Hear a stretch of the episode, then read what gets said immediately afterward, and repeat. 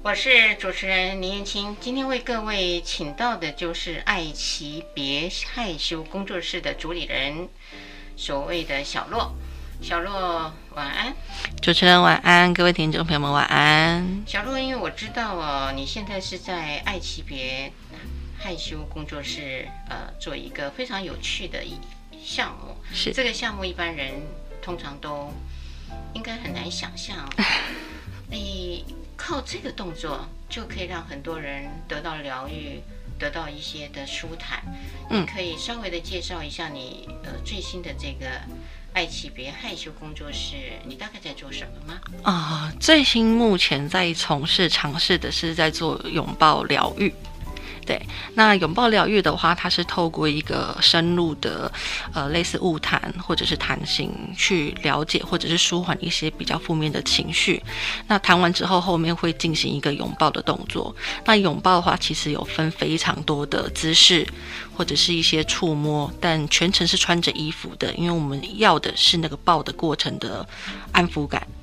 对，哇，这个很特别。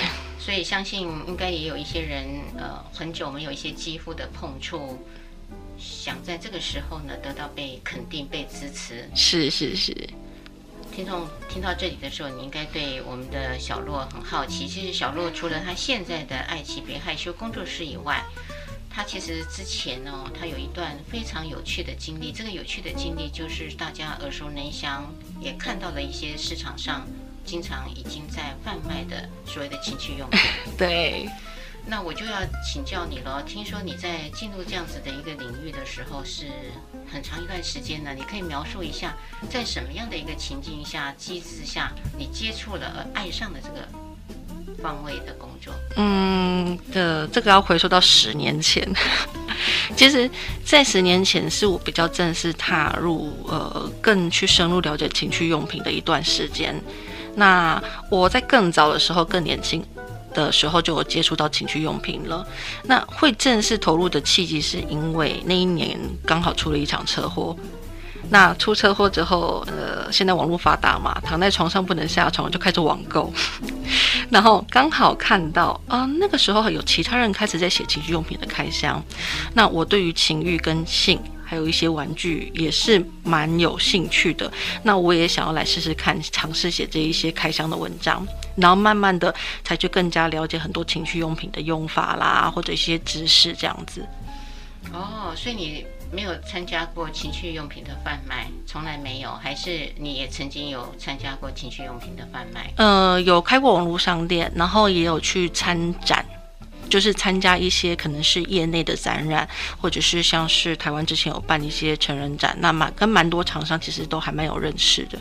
那你在情趣用品的这个领域里面埋头了这么久，你觉得这些情趣用品目前大家对它的看法，还有真正可以使用的，另外就是。这些使用者他们是什么目的而来吗？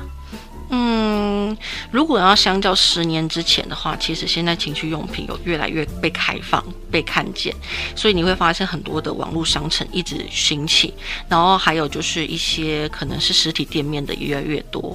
那甚至是说有些实体店面也不像以前，以前的情趣用品店家可能就是粉红色啦、昏昏暗暗，门帘关得很紧密，现在就是很像一个精品店。玻璃门就是整个是透明的，你可以看到里面大概是一个什么样的装潢，就是比较明亮舒适的环境。对，那哪些人会进去这些的情趣用品店，或是他们在买这些物品的时候是男性多还是女性多？他们的目的是什么？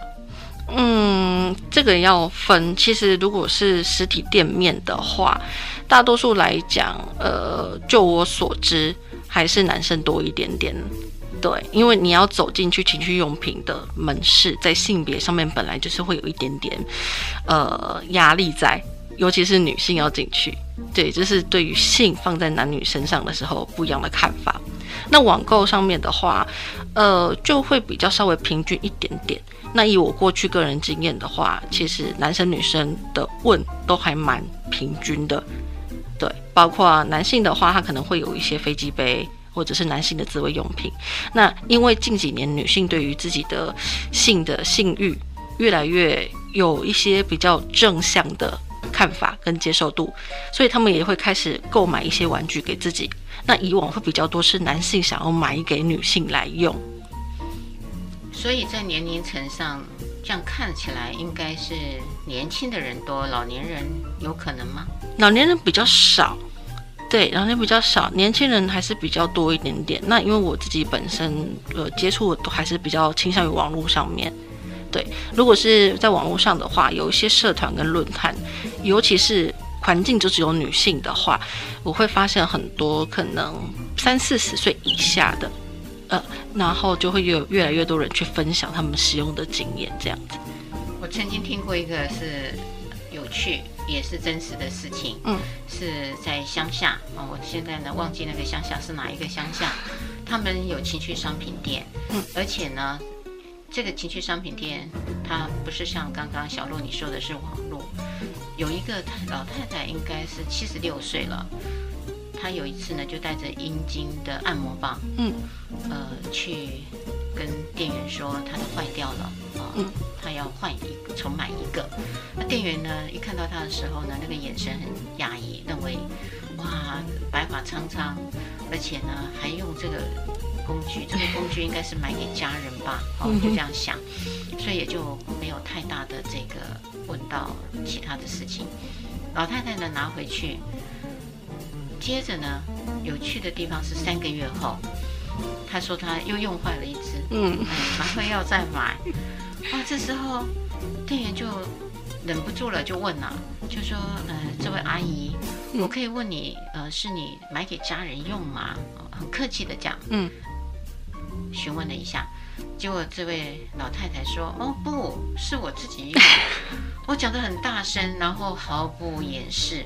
然后这时候呢，反而被吓到的跟震惊的是贩售的店员，嗯啊、呃，然后他就很高兴的呢，就拿了一只新的。那在这个拿走的时候，店员就跟老太太说：‘阿姨，你要好好爱惜啊。’”说到这里的时候，我就觉得哇，这个老太太非常非常的先进，但是我相信应该也只有案例啊。我觉得情趣用品这件事，其实从古至今可以发现很多跟性有关，或者拿来当成是自慰用品的，例如棒状物之类的，所以。在古代可能就有类似像这样的一些设计，只不过它不像我们现在是更电子化的，对。所以其实以女性来讲的话，从过去到现在，每个阶段都是有需求在，我是相信这个样子的。嗯，所以小洛，你没有遇到过这么可爱的个案？呃，还没有。还没哦、还没 对，身边都比较年轻人。呀，yeah, 后来你在情趣用品的。世界里面，你可以跟我们稍微说一下哪一些情趣用品是经常被买的？那他们都是用在什么样的地方？嗯，男性的话大概是比较常见的，就是所谓的飞机杯或者是自慰套。那这两个它是以模拟女性阴道体内的一些设计，会有一些崎岖，那会是比较是细胶材质的，很柔软，所以让男生可以把阴茎放进这些模具里面之后，然后去让自己的身体舒服。那刚刚提到的飞机杯跟自慰套，它的差异是，自慰套它是没有外面的硬壳的，所以它可以用手去揉捏，然后去施压，有不同感受。那有硬壳的话呢，它就是比较固定。所以它不会依照你手的力道有松紧度改变，可是它现在会有一些设计是，它在杯子的最顶部有一个气孔，你把气孔压着之后，你再去上下的套弄，它会有一种很像被真空吸的感觉。那现在，呃，像这样的杯子其实也都蛮受欢迎的。哦，所以男性就是飞机杯跟自慰套最常被使用。对。对女性呢？女性的话，大概就是近几年会比较流行一种叫做吸吮器的。对，那吸吮器它是一个很像是呃小嘴巴，那中间是中空的，它是以不接触女性的阴部的阴蒂位置。为过去也可能是用震动棒或者是一些呃跳蛋之类的器具，直接服贴在女生最敏感的阴蒂位置，然后达到高潮。那现在他们有另外一个设计是，它不是直接触碰，就很像是一个小罩子罩在营地上面，然后透过机器的马达，让这个小罩子会有一个气流的快速流动。那它跟过去的蒸笼马达比较不一样的地方是在于说，它会比较像是有人用嘴巴在做舔舐跟吸吮，然后就不会像是震动器那么很直接的刺激或者是尖锐感。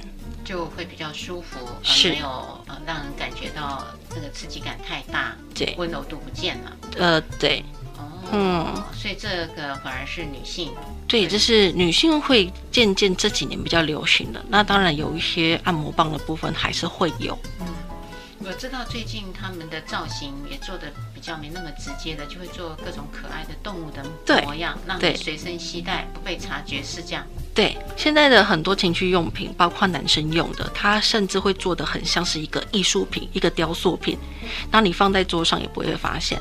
那有的人像是以按摩棒来讲，有有的就会做的很像盆栽，或者是一些可能一些嗯魔法少女的变身棒，哦，就是很可爱的设计，很有趣，很有趣。对对对，价格贵吗？价格的话，大概要看品牌，其实。呃，同样一种设计会因为品牌的差异，它会又会有价格上的落差。那包括它的硬体，然后包括有一些它是可以透过手机遥控的。嗯嗯。嗯，所以这些品牌说白了一点，应该是它的品质吧？品质。品质会有差异，品质有差，哦，对，所以在使用这些工具的时候，其实它的品质，我相信也应该要被重视嘛，啊，哦，嗯，是的，是的，不然可能到时候弄到一半就折损了，或是断掉了，对对对，容不容易坏是一点呐，然后再来，因为它毕竟还是要跟我们最私密的地方去做接触，所以它使用的一些可能外在的包覆的原料也很重要。所以在经历过这些的情趣用品，到后来，我听说你发展了在这个 BDSN，哦对，这一块，对，这一块非常特别，你可以向我们的听众朋友们介绍一下，在这个 BDSN 里面它的脉络，还有呃，它主要用的一些工具，嗯。而且，呃，到底它会有产生什么样的一些限制？其实 BDSM 的话，也可以推到几年前的格雷的五十道阴影。对，他在台湾的电影红了之后，也蛮多人开始对这块有兴趣。那在更早的话，网络上还是有很多人在讨论，只不过它没有像是一个，好像有一个入门的门槛，所以很多人不知道怎么做。那我在接触情趣用品之后，它里面一定会有一些东西是跟 SM 有关的，对，包括有一些厂商会推出绳子，有一些会有一些低温的蜡烛，对。那很多人会想玩，可是又不知道怎么玩，那我就会开始想说，我也可以做一些分享，在网络上有一个引导这样子。那如果谈到 BDSM 的一些比较重要需要知道的，其实我们常常在讲。彼此的互动很重要的尊重，这是一定要。那更确切的说法，我们就会说，一定要是彼此都知道我们要做什么，所谓的知情。再来，我除了知道之外，我们还要知道，呃，同意彼此要这么做，所以这是同意的部分。对，再来就是我们是要在保持理智的状况下去做，而不是在一些喝了很多酒啦，然后或者是说有一点点呃精神状况没有那么好的时候，因为有时候如果我们在玩 BDSM 是比较激进的互动的话，那是在一个神志不清的状况，其实危险性蛮高的。像 BDSM，我相信有很多人非常的好奇，也很想入门。嗯，这些好奇想入门的人，他到底怎么去找到这些管道？嗯，参加 BDSM 的这个活动呢？哦，BDSM 活动的话，上网可以搜寻“皮生愉虐”，会看到蛮多相关资讯的。在台湾来讲，那其实现在台湾也有一些 Facebook 的社团是可以找到的。那有一些小空间也慢慢的在台湾有开始在经营，那他们是会定期举办一些聚会活动，对。那这些人是都是伴侣吗？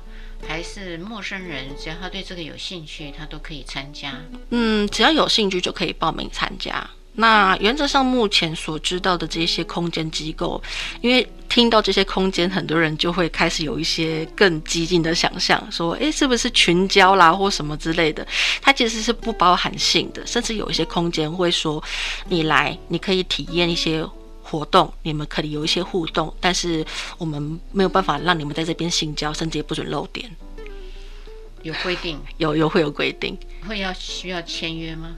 呃，是没有签约，但是会有一些呃控场的人员，如果说你违反规定的话，是会被请出去的。所以，他一次的活动这样子的空间，据小洛你知道的，大概可以含下多少人？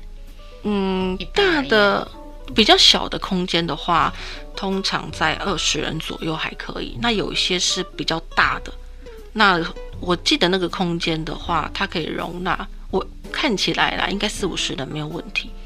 参加的这些人，他们的职业背景，大多数都是在哪一些的职业背景比较多？那他们去参加的时候，他们到底是在生活上是想要抒发些什么吗？还是他们想要寄托一些嗯心情上的东西？嗯，我会把它比喻成就很像我们在进食吃美食，对。那有的人在吃食物的时候，就是喜欢吃清淡；有的人就是喜欢重口味。可是很多人会觉得说，吃重口味的，好像诶蛮正常的啊，因为可能地域辣嘛，有的人就是接受。但当这个轻重口味被放到跟可能跟情欲或性有关的时候，它就会被污名化。为什么呢？嗯。感觉起来，因为他就是有病啊，有病 就是变态啊。Oh. 还有再来就是性这个社社会来讲的话，性它仍然是一个被恐惧的事情，是不好去公开谈论的。所以越是隐晦，而且又不是那么常态，它就会被否定掉很多东西，或者是被抗拒。所以你会觉得这个抗拒跟害怕，是因为他不能谈，而且他又跟一般人的行事风格不同。对。贴上标签贴得很厉害，是的，对，所以回归到刚刚主持人说的，他们是想要去抒发或做一些什么吗？哦、就好像织毛线也是一种兴趣，唱歌也是一种兴趣。那有的人喜欢玩这些，可能有绳子啦、手铐啦，或者是鞭打之类的，那也是他们的兴趣跟喜好。做了某一件事情，他们会开心。那套用到刚刚所说的，你们要做之前，一定是会是安全。理智，而且彼此知情同意的状况去做一个互动，所以很多人会把它想象成，因为 SM 的人就是一个愿打一个愿挨，嗯，但但是没有，他是会经过一个事前沟通的，嗯，因为我听到的是这样，就是说有一些呢，他是在职场上是一个主管，嗯，而且是施号命令的人，嗯，可是他到了这个 BDSM 的境界里面，他却希望自己是一个被，嗯、呃。他们说的啦，贴上标签，什么被虐待啊，被捆绑啊，呃，被当这个小狗呼唤呐、啊。而且呃，最近我也看到一个新闻，就是呃，有一个家长啊，哈、哦，听信了对方的谗言，认为说，只要他签下了这个呃，当成他是主人，他是狗被呼唤，嗯，经过的多次之后呢，他就可以换回他男朋友的心。所以很多人呢看到了这个新闻的时候，就会联想到哇，那 BDSN 里面也有这些东西，嗯，这样子的一个状况，是不是也容易被有心人呃拿来做了一些不当的使用，跟让别人呢就做了他想要做，但是呢又不容易被允许的事情？嗯，会有，还是会有。那世界上万物。要被拿来当做是违法行为的一个工具，我觉得倒是有可能的，也有可能人家卖水果是卖假水果啊之类的，对，所以说这个就变成说，我会想要去推广这些相关知识。一方面，不论是呃不管是情趣用品或者是 BDSM 也好，它就是让人家知道他在做什么，然后他一定会有一个正确的或者是安全的步骤去再做一个进行。那当多数人知道说哦，原来他的实际状况是怎么样的时候，他就可以减少自己被伤害的可能。你认为要怎么样避免这个伤害或是被误解？刚刚您说到的这个减少被伤害，我相信这个是一个很重要的重点。嗯，因为你说绳子的绑法啦，还有滴蜡烛，是哦，到底这个蜡烛会不会烫伤？啊、哦，或是呃有一些的工具，呃，它还包含了有一点感觉起来是尖锐的，但它事实上不是。嗯嗯。那怎么去认识这些，去预防自己受到伤害？嗯，第一个就是入门的社团，或者是进去找到一些呃群组，去去讨论、去询问。事实上，大家在进行 BDSM 的互动的实践之外，大家都是蛮友善的人。对，那刚刚有提到年龄层的话，呃，我年遇过最年轻的是高中生，这么有趣。对。他很忙啊，忙不说，还可以有时间去参加。对对，那那当然就是年纪大的话，就可能到四五十岁或者是更大的都有，只是要看有没有体力继续玩啦。更大的多大？更大的话，我目前知道的是五十几岁，所以没有七八十岁以上。这个他们可能对于数位使用比较少。对啊，那我们去参加这些环。就是这些活动的时候，也就是从网络上面，因为我不可能公贴大张海报在路上说我们要办这个活动，不太比较不太可能，所以会贴海报，不不太会贴海报在公共上面，这让我想到好，这是二三十年前的那种电影院，不是直接把那个海报都贴在电影院门口，成人电影院这样，嗯嗯，对，好离题了。总之，年纪的他的。呃，年纪的部分它其实是蛮广的，就我所知道是这个样子。那你如何去避免这些安全性？每个人进来，我们就是用自己呃温和或者是礼貌的方式去做询问的话，反之，他们也会给你一些很好的建议。嗯，所以每一个组织在小洛看起来其实都是安全的，而且没有所谓的不好的组织。嗯，组织没有，但是不好的人还是有。不好的人会有对，例如我们可能去联谊啊，一定会有人想要骗婚，对。那在社团里面也是有一些人是想要假借于 BDSM 的名义，但是是要骗炮的，哦，就是想要行性交之实，是是，但真的有发生吗？有有发生，所以我们也一直在群组内推广说，有一些是要注意的，好比说他一直问你性的问题，好比是说他一直探你隐私，很少说自己的问题。或者是自己的喜好，对，这个都是要留意，因为尊重一定是摆在第一。你后面要进行什么喜好，那个是后面我们才需要讨论的。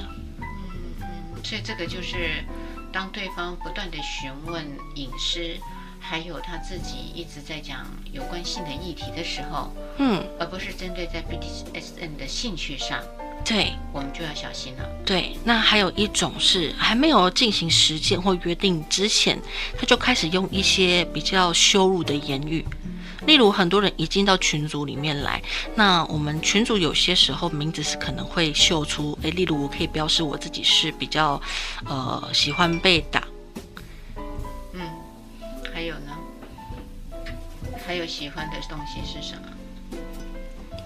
好，例如有的人他就是看到说他的身份是 M 这样子，然后可能就觉得说，或者是喜欢被打的人，那刚进来的人他可能不管三七二十一，你标示是 M，我就直接叫你母狗、母猪或者之类的。哦，会有这样子的一个状况存在。对对对对，那这个其实都是很没有礼貌的。那其实，在圈子里面待久的人都会知道说啊，这个人就是有一点问题，那我们就可能把他请出社团这样。哦，这个是一个很重要的讯号，嗯，非常重要的讯号，嗯。还有一点就是，如果正在进行中的时候，如果当下你感觉到非常不舒服的时候，可以要求终止吗？可以。对，所以在事前沟通里面，我们沟通它其实会有可能会有个流程，大概它这个流程会，例如说我们会拟定一些剧本，好比我是想要当什么样的身份，例如以 M 来讲，很多人就是直接联想到只是受虐，但是 M 又有分很多，或者我们讲的另外一个专有名词叫臣服者，臣服者他不见得只是身体喜欢被打，他可能只是喜欢被命令做某一些事情。对，呃，讲一个大家会觉得很有趣，而且可能也会很想要尝试的，就是在 M 里面有个叫做家事奴，什么意思？就是他喜欢被命令，然后去做家事。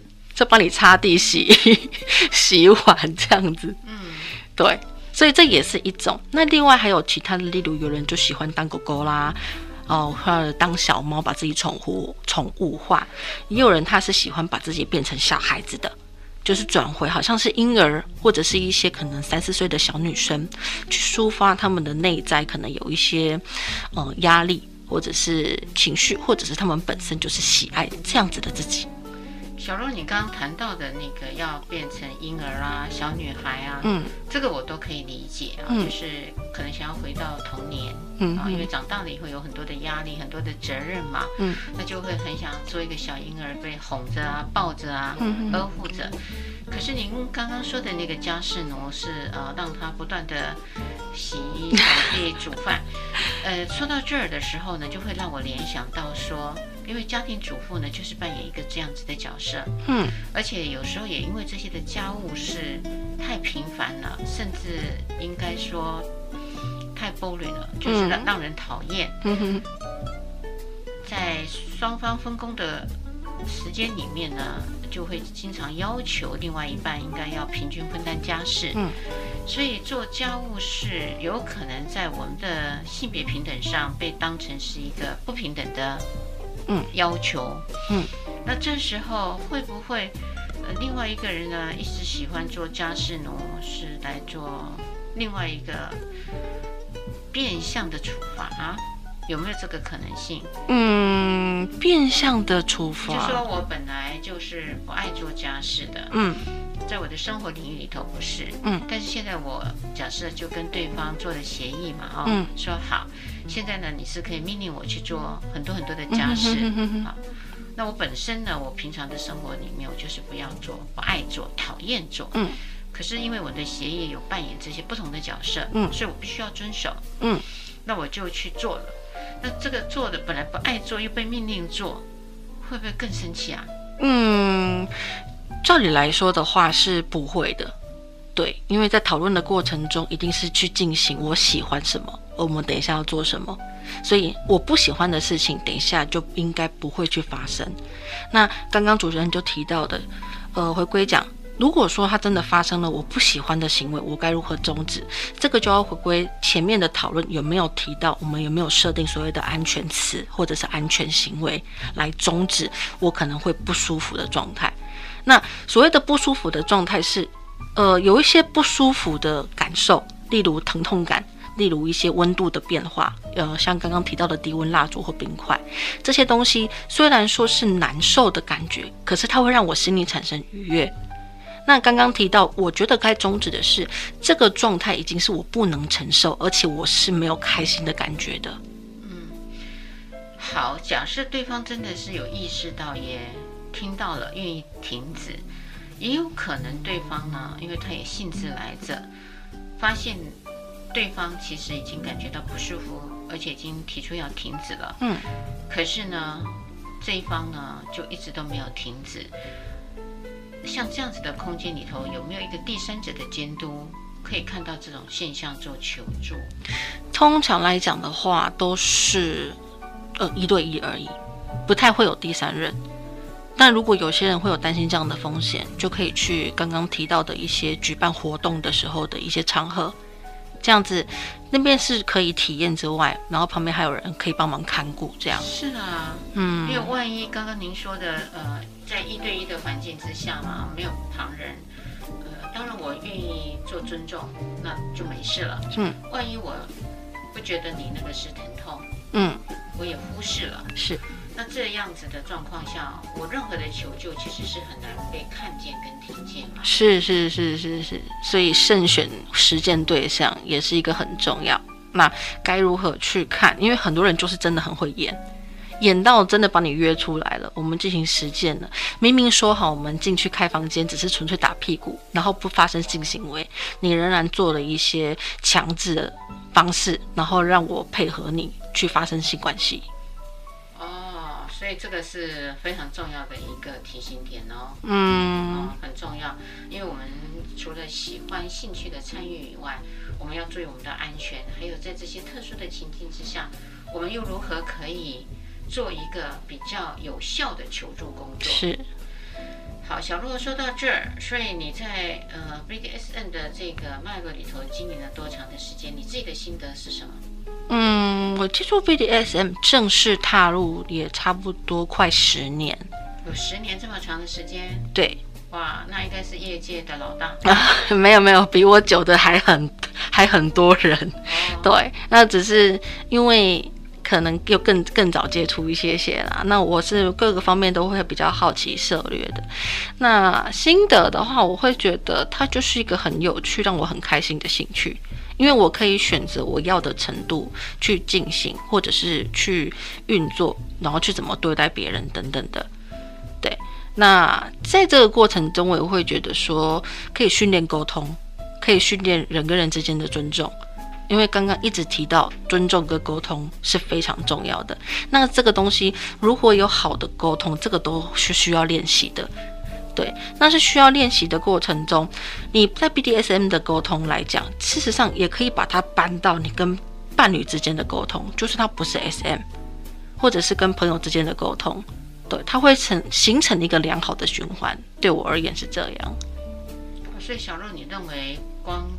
运作跟参加 BDSM，其实在生活的感触上跟运用上，你认为是息息相关，因为它也需要很多事情双方的了解是跟沟通是，而不是只有在这个喜好上的了解跟沟通。对，嗯，这个很有道理，就像。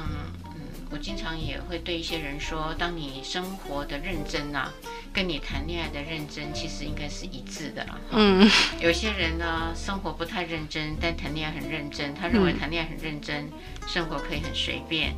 呃，恋爱应该是很棒的。呃，也有人认为，呃，生活很认真，谈恋爱呢不是重点，因为那是人生，应该是会。消失的事，不见得它会有结果嘛，因为都是结果论。嗯，很少人会把生活的一致跟情感的一致面是做一个非常好的连接跟重叠。嗯，可是你现在却很清楚地告诉我们的听众朋友们说，不要光看它是一个好像是非常异类的活动。嗯哼，可是从这个活动里头，一样的，我们可以去体验我们的生活上的沟通。嗯。会是什么？嗯嗯，这个是很有意思的。嗯，而且它一定是更重沟通的一个行为，嗯，因为你一定要表达自己喜欢，而且你要表达不喜欢，然后一定要除了讲出出来之外，你还要确认对方有理解你的意思。那如果是以一般生活来讲的话，大多数人都是我觉得我这样的沟通你有懂，我没有跟你再做再次的确认。然后后面他可能没有顺着你的意思后，你就开始生气不开心。对，嗯，说到这的时候，我也经常去问了一些人啊、哦，嗯，我就经常问他们说：“你生活中你觉得幸福是什么？尤其是性的幸福。”嗯，他们讲了很多点，一个很重要的点就回到小鹿你刚刚说的，他认为伴侣，伴侣。嗯，或是两个人，其实要有性的自主权。嗯嗯，不可以呃，你想要我不想要，然后你来强迫我。嗯，然后我不能说不。嗯，这样子我的性自主权如果不在，这个不能构成性的幸福。嗯，另外呢，他们也谈到说，沟通呢很重要。假设这个沟通呃没有真的注意去听他话中的话语，或是很清楚的去表达。对方所说的意思是不是这样？再次的确认。嗯，如果没有，其实那个沟也就是没有通。是啊、呃，所以跟一般人来谈的幸幸福感，我觉得有异曲同工之妙。嗯呀，所以在这样的一个情况下，你在推广的时候，我相信这些的网络都不见得是台湾自己土生土长上来的一些东西，嗯，嗯对不对？嗯。台湾如果呃早期或是我们的华人文化里面这一块，呃，我还看不到它真正的历史，还真的看不到。嗯。可是呢，因为它从西方移进来嘛，可以这么说吗？可以这么说。好，那今天呢，在台湾已经感觉上有一些的萌芽，而且也在茁壮。嗯。这些的萌芽跟茁壮，以你自己来看，你参加的十。十年是参加这十年当中，你如果从国外这样子的一个 BDSM 的运作跟历史，它的相同性跟它的差异性会是在哪里？呃，相同性来讲的话，其实就是刚刚提到的一些尊重跟安全的须知。差异性的话，我觉得还是会受到一些文化上面。然后，因为我们离西方国家还是比较远嘛，那呃，以台湾来说的话，它会比较跟日本的喜好趋近。为什么呢？为什么？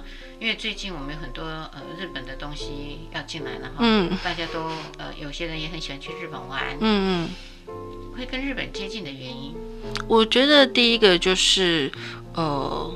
位置的关系吧，地理位置关系，然后再来就是我们在搜寻一些，呃，这个可能我可以举个例子，例如说像是绳符，我们在绑绳的文化里面，其实绳子是很少在西方会被做使用的，那它是在我们如果有看以前的古装剧，是不是捆绑犯人犯人会用绳子，嗯，麻绳之类的，所以它会有一些共通性，因为日本也是这么做。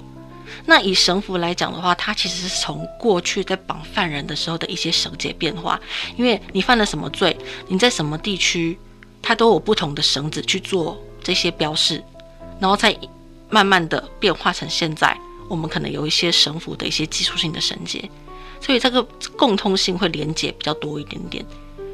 所以绳子是西方不常用的，反而是在东方会常用。东方常用一点点。对，那当然就是这个绳子的喜好，现在在西方国家也开始很多人在进行，所以有些西方的表演者，他们也不是穿他们比较传统，他们开始有人会穿上所谓的和服或浴衣去进行绳服的演出。那是日本吗？呃，是在可能美国或者是英国之类的。这么有趣，就是一些其他的国家。对，那像如果说是台湾来讲的话，除了绳子之外，你要说比较接近一些欧美的，那可能就会是像是他们就会有一些乳胶衣的衣服，或者是比较金属性的手铐。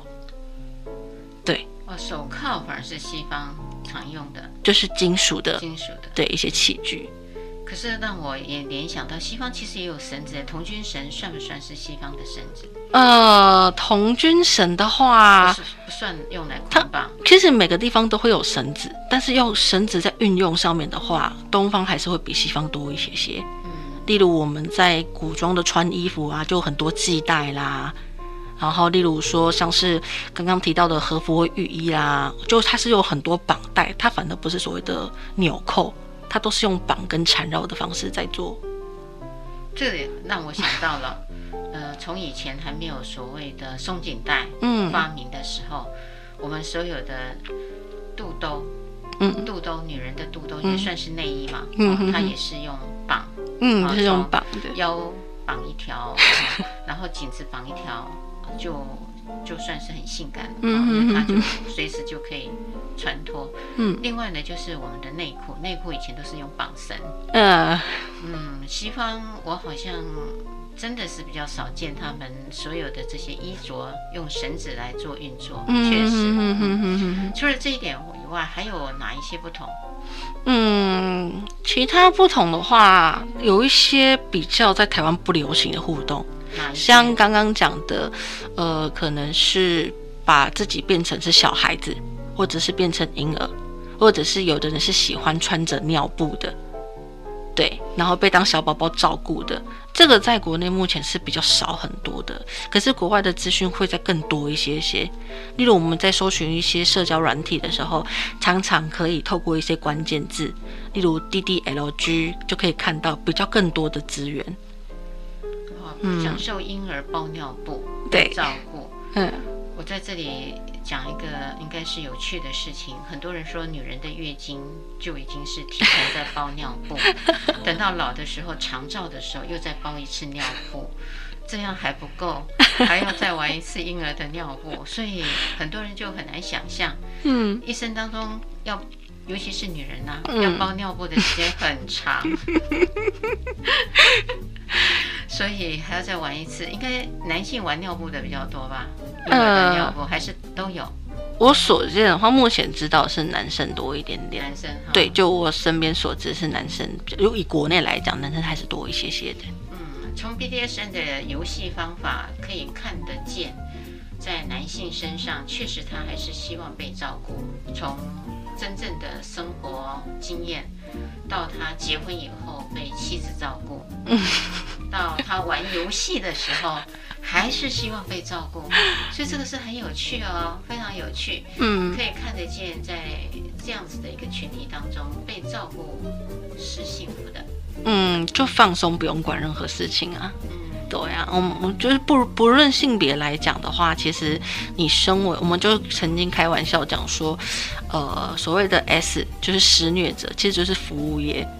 因为当 M 的那个人可以什么都不太需要管，他只要管，哎，我现在不舒服了，我要马上讲关键字、安全词，让你知道我要停下这个动作。可是 S 要做的事情，我除了要做，可能有一些打。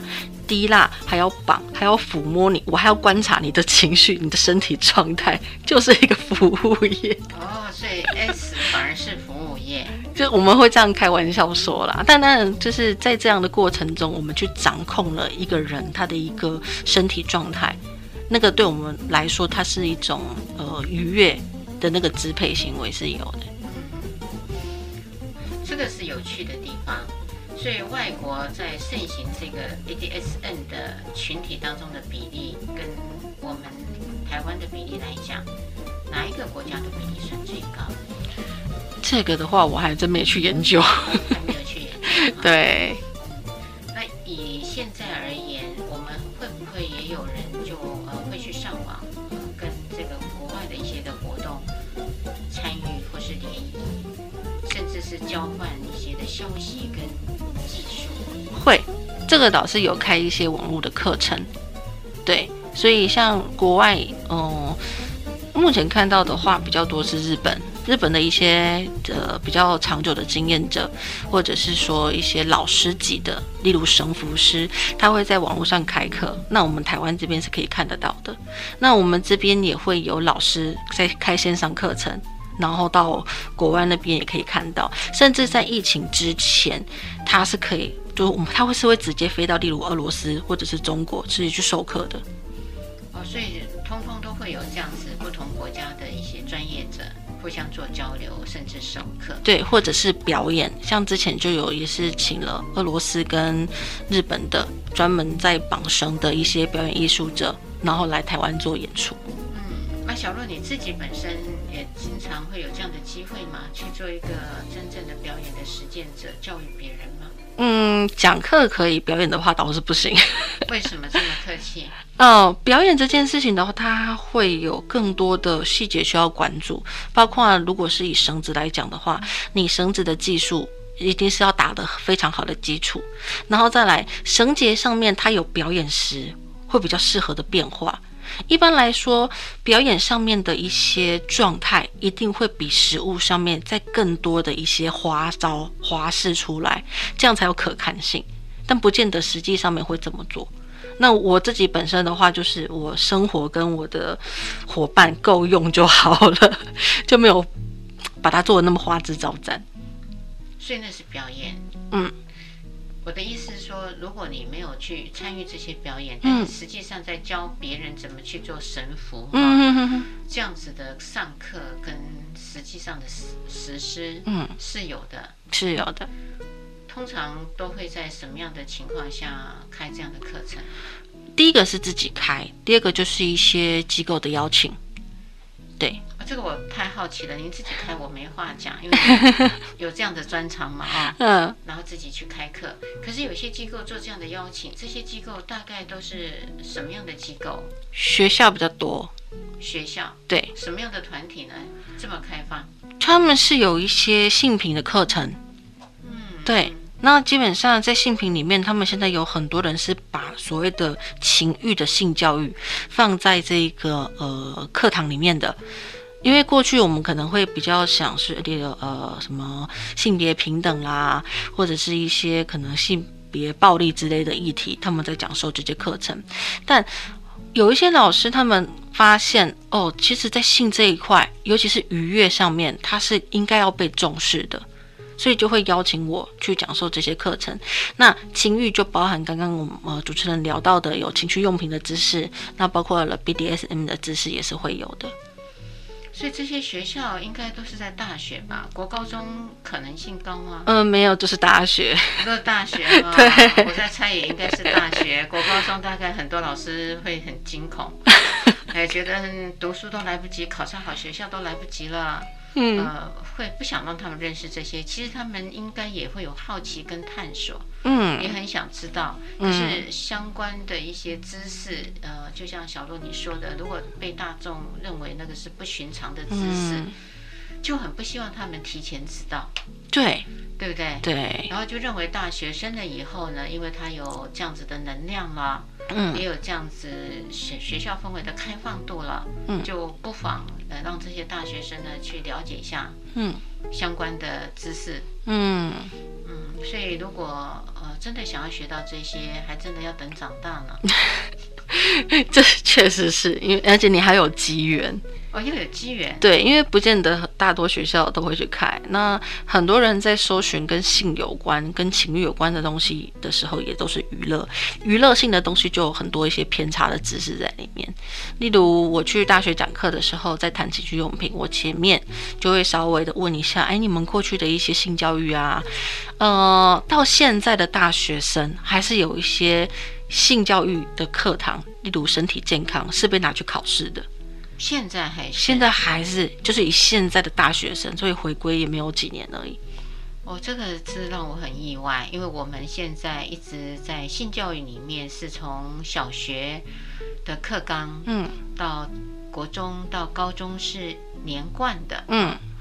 可是小若，你说你到学校去的时候，呃，问他们的时候也问到，还有一些的学生是没有学习到的，没有学习到的，对。那很幸运的有一些学生，少数非常少数，他们老师是会教的比较深入，但这些都还是评估在所谓的生育教育。生育教育就是对精子、卵子、第二性征，对。可是，在情欲上面的话，他未来势必，假如说他是有性人，因为有些人是无性恋嘛，以有性者来说的话，如果他们对于一些跟性欲有关的生理知识的变化，心理上面的一些相关的概念没有的话，是有可能在他们要发生性行为的时候，会走得比较不顺。那更夸张一点，就可能会有受伤。嗯，所以难怪有一些的性治疗蓬勃的发展，因为这些人就是他有很多的障碍，嗯，也有很多的迷失。嗯，是是是，嗯，这个也是真的值得我们要重视的地方啊。嗯在这边，我也会想到说，小洛，你做的这些工作做了十年，而且体会的这么深，嗯、你会不会呃有一个期待，或是有一个愿望，嗯，会希望我们社会的人士将来呃怎么看这个 BDSM 或是情趣用品？你自己呢，会又用什么样的方式去展开？大家有更多人愿意接纳不同的。相关的新知识，嗯，我觉得要先破除大家对于未知世界的想象。对，怎么破除法？一定会是在网络，因为现在网络发达，然后年轻人他们接受资讯都是从网络的话，可能年纪大一点点的，呃，有一些价值观比较难改。但我觉得我们可以从小的小朋友们或青少年先教育起来，对。所以就会有一些创作是接近他们愿意去看的，所以透过这一些比较娱乐性的，涵盖一些比较有含金量的知识，让他们去对可能 BDSM 呐、或者情趣用品，或者是对于情欲的一些身体的认知有比较好的知识概念。那这样的话，他们在未来长大，例如遇到跟自己不太一样的人，或许他们就不会太过于惊恐，或者是觉得别人不一样，然后甚至有的会去攻击别人这样。你听到的“惊恐”这两个字，也让我想起来，在去年吧，嗯，很久以前，甚不久，就是有一跟妈妈带着一个小女孩去逛包雅，嗯，包雅在卖保险套，嗯，我记得当时，呃，应该是相关的情绪用品，是是是保险套。后来孩子很好奇的问妈妈说：“那是什么？”嗯，妈妈居然非常非常的生气，就去告了这个。卫生局嘛，哈，来说为什么可以把这样子的东西大喇喇的放在这个公开的贩卖店，是污蔑了小朋友。所以从这样的一个事件来看，你就会看到家长的恐惧跟害怕。小朋友如果真的想知道的话，他也应该会被遏制了。对。那这一群的妈妈其实又是教育小朋友很重要的一个性教育的开头。嗯。妈妈的年龄都算年轻哦，嗯，不算老。你有没有觉得，我们的一般的现在年轻的家长也应该是可以被放入为教育的一环？我觉得应该。对，我前阵子才跟人家分享，因为他是想要建构一个给小朋友看的，嗯啊，一个呃书籍。或者是资讯，那我是在直接留言给他们，跟他们说，其实对于小孩子之外，家长的性教育如何教也是很重要的。呀，说到这里真的很重要。我们也谢谢今天呃小洛跟我们分享了这么多，也期待我们收音机的朋友们守住每个礼拜天晚上的十点到十一点，收听我们的高雄广播电台 AM 一零八九 FM 九十点三彩虹旗的世界。拜拜，拜拜。